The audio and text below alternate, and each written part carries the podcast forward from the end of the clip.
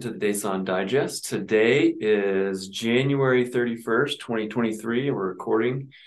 Uh, I'm here with Dr. Rey Perez, one of our esteemed fellows, to talk about an article entitled Association Between C. difficile Testing Results and Decision to Treat just for everyone uh, who may be joining us for the first time or, or, new to our podcast, this is our podcast that we, as DASON liaisons and physicians, do on a regular basis to uh, review some of the latest and most interesting articles that are published in the medical literature.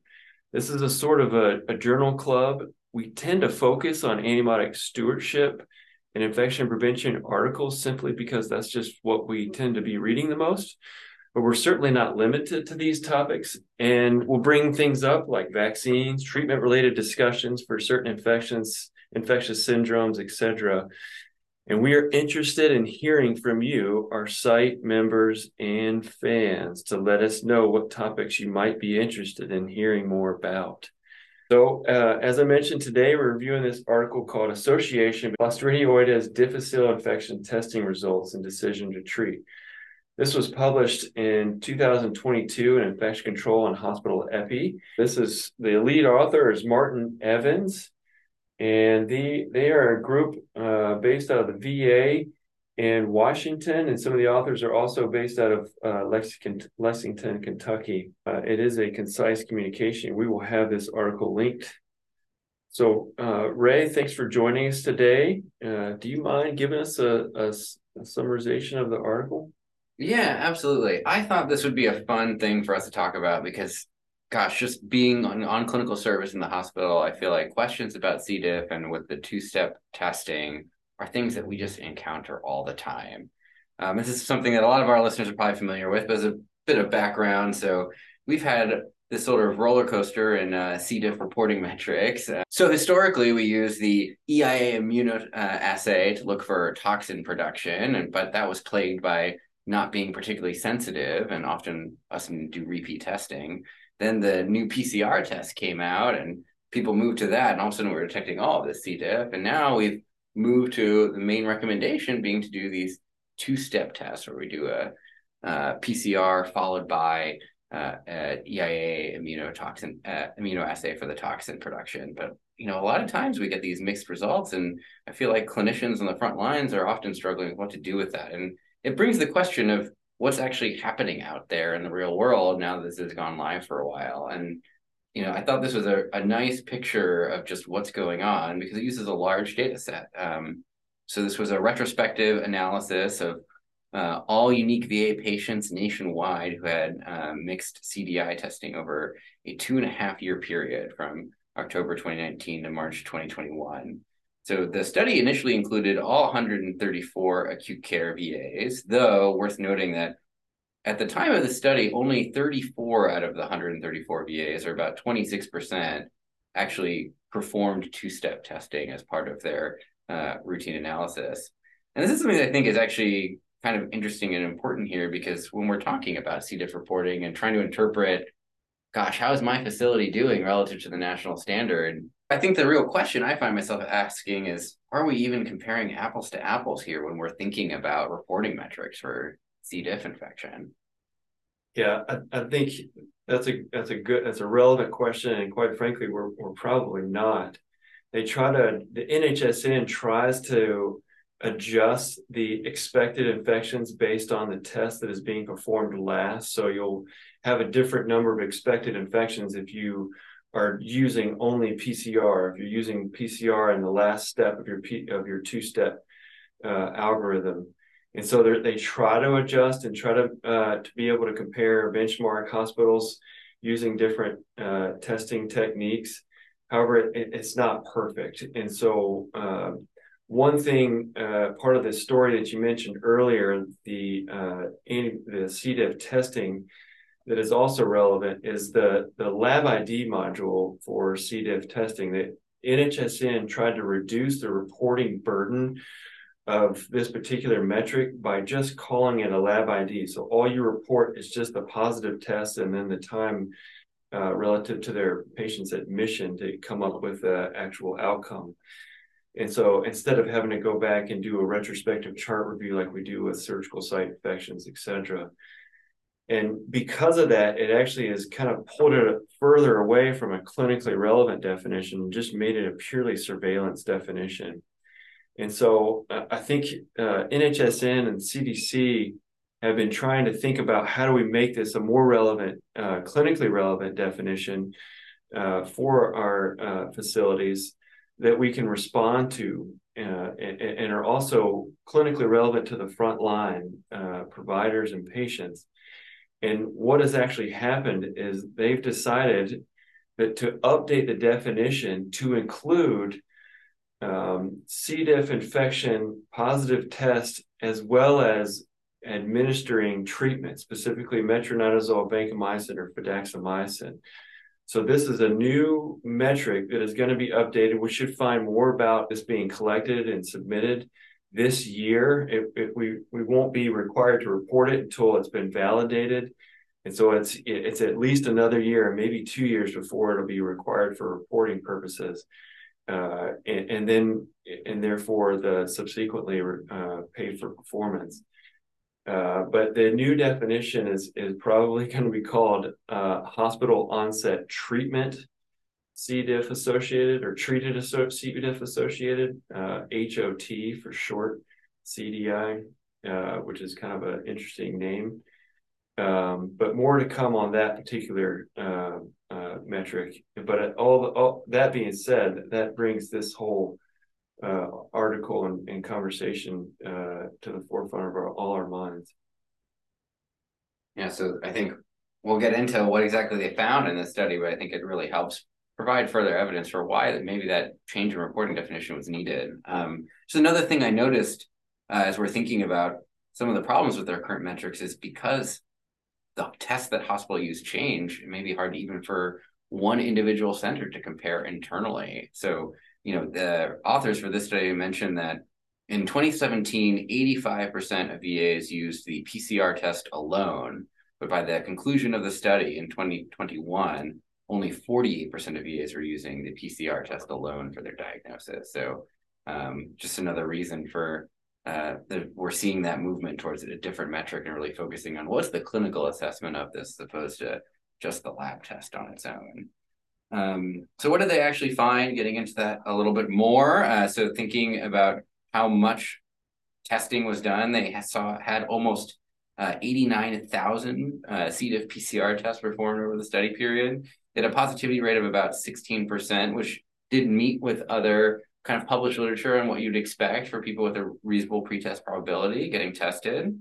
Um, they looked when they looked at who had mixed results. Uh, that was a little bit more challenging since only 34 of the VAs were using the two-step process.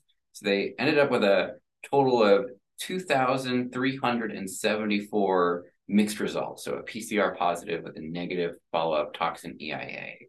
Um, it's the paper made it a little bit challenging to see, you know, what the total number of those two-step tests were. But they did say that across all 134 VAs, only 11,000 uh, immunoassays, the EIAs, were completed. So what I thought was really interesting, just looking at this figure from the from the paper and thinking about that.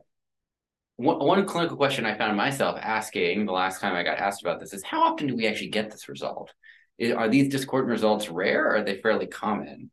And so if you assume that every single one of the EIA is done in the VA system, which is surely not entirely accurate, um, was part of the this two-step test, that, that with 2000 with 2300 that had mixed results, that would mean that 20% of the time when you're doing a two-step test, you're getting discordant results. If anything, it's actually higher than that, since presumably some VAs are using the EIA alone. Um, and so to think that, gosh, almost a fifth to a quarter of the time you're getting this confusing result, um, it really does bring into question like the, you know, it really does make a lot of sense why people are confused about it. Yeah, it's something that happens all of the time. Yeah, you want to you kind of wonder what's the clinical utility of doing the two steps sometimes. Uh, it's just going to create more confusion. And, and so I, I, have to go back to think about like what are we actually testing, right? There's the the the PCR is testing DNA, so it could be live, dead, uh, colonized C. diff uh, from the colon. And, and the point of doing that EIA next step, uh, or at least in that second step, is to try to detect actual toxin being produced. So is the one is the C. diff there? Is it is it a virulent strain? Two, is it an active and happy strain, meaning it's gotten uh, taken a chance to to recolonize and overpopulate your colon and then start producing enough uh, toxin to, to produce a, an infection. And that's what that EIA is trying to find. But remember that EIA was, is not an overly sensitive test. And so what we tend to tell people is if you've got a toxin uh, negative but PCR positive patient and they they have clinically significant bacteria, I mean diarrhea that is is without another culprit, uh, it, it may be relevant to treat that. But that at that point, it has to be a clinical decision. I think that's where we get this window of gray area when we're when we're taking a step back and just thinking about it from from uh, uh, not being on the front lines and trying to look at aggregated data. Uh, it, it, can be very difficult to assess. Um, one thing that you know you and I have been talking about before we started this is is a, a study from uh, Chris Polage and colleagues in 2015 that showed these particular patients with discordant results with a the toxin EIA and, and a positive a negative toxin uh, EIA and a positive PCR for the most part they tended to have diarrhea that lasted the same amount of time as those without a positive PCR suggesting that may not actually be worth uh, or you may not actually need to treat. So that's where I think, for instance, the CDC and um, most people can come down recommending that you don't ne- have necessarily have to treat those patients that are PCR positive and, and toxin negative. But there again, it's still got to be a clinical uh, decision uh, by that frontline provider.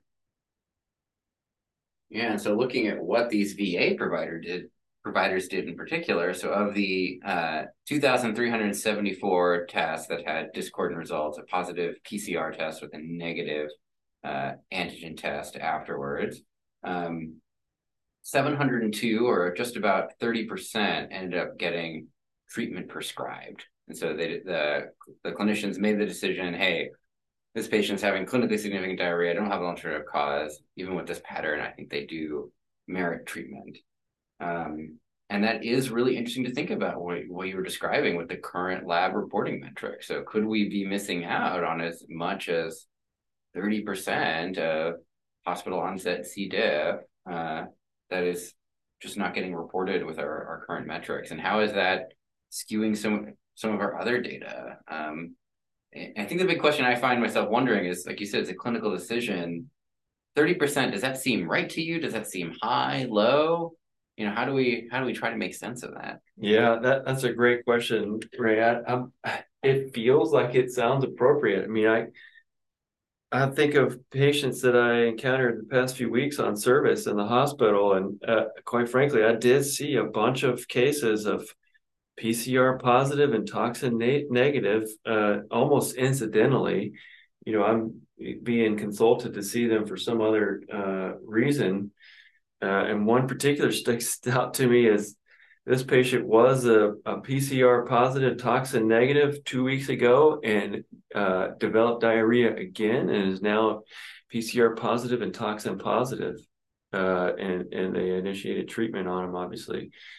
Um, and so, you know, I, th- I think if we can think about it uh, and bring these uh, tests back into uh, clinical relevance and not just uh, think about them in surveillance definitions, um, we have to continue to use our uh, uh, diagnostic stewardship capabilities as well as our clinical um, assessments to decide whether or not it, the, these these testing uh, and results, uh, how relevant they are. Um, unfortunately, there's just not necessarily a right or wrong answer that applies to everyone. Uh, but 30% is is the first number that I've seen, and, I, and hopefully we'll get some more information as other people start looking at the same uh, the same finding. What do you think? Do you think that thirty percent is is something that seems clinically uh, uh, consistent with what we're seeing in the hospital? I think it's hard to say because I think uh, that you know we're not all always called for you know these decisions that a lot of primary teams can make on their own. You know, knowing that data from Dr. Polage, who we have the pleasure of getting to work with right here at our institution, you know, I would say that I've generally taken a a more conservative sort of wait and see off treatment approach, and because if it ultimately isn't going to be changing their outcomes, then is it you know, do I, I don't feel I often don't feel that pressure to unless the patient is really seeming ill to to push forward with uh, with treatment. Mm-hmm. So I think that struck me as a little bit high, but um, I haven't been at this quite as long as you have. uh, I'm not sure how to take that, Rey. No, really, I appreciate you uh, uh, talking with me about this. It, it will certainly uh, be interesting to watch as it starts to uh, this metric starts to be evaluated for further validated and we start to think about this in our own facilities and track results here. Uh, we have we have a lot uh, to learn um, and uh, I think quite frankly it just makes our antibiotic stewardship and diagnostic stewardship uh, efforts all that much more important. Um, and uh, with that, I think we can conclude the podcast for today. Uh, thank you all for listening, and we will be back in two weeks with another one.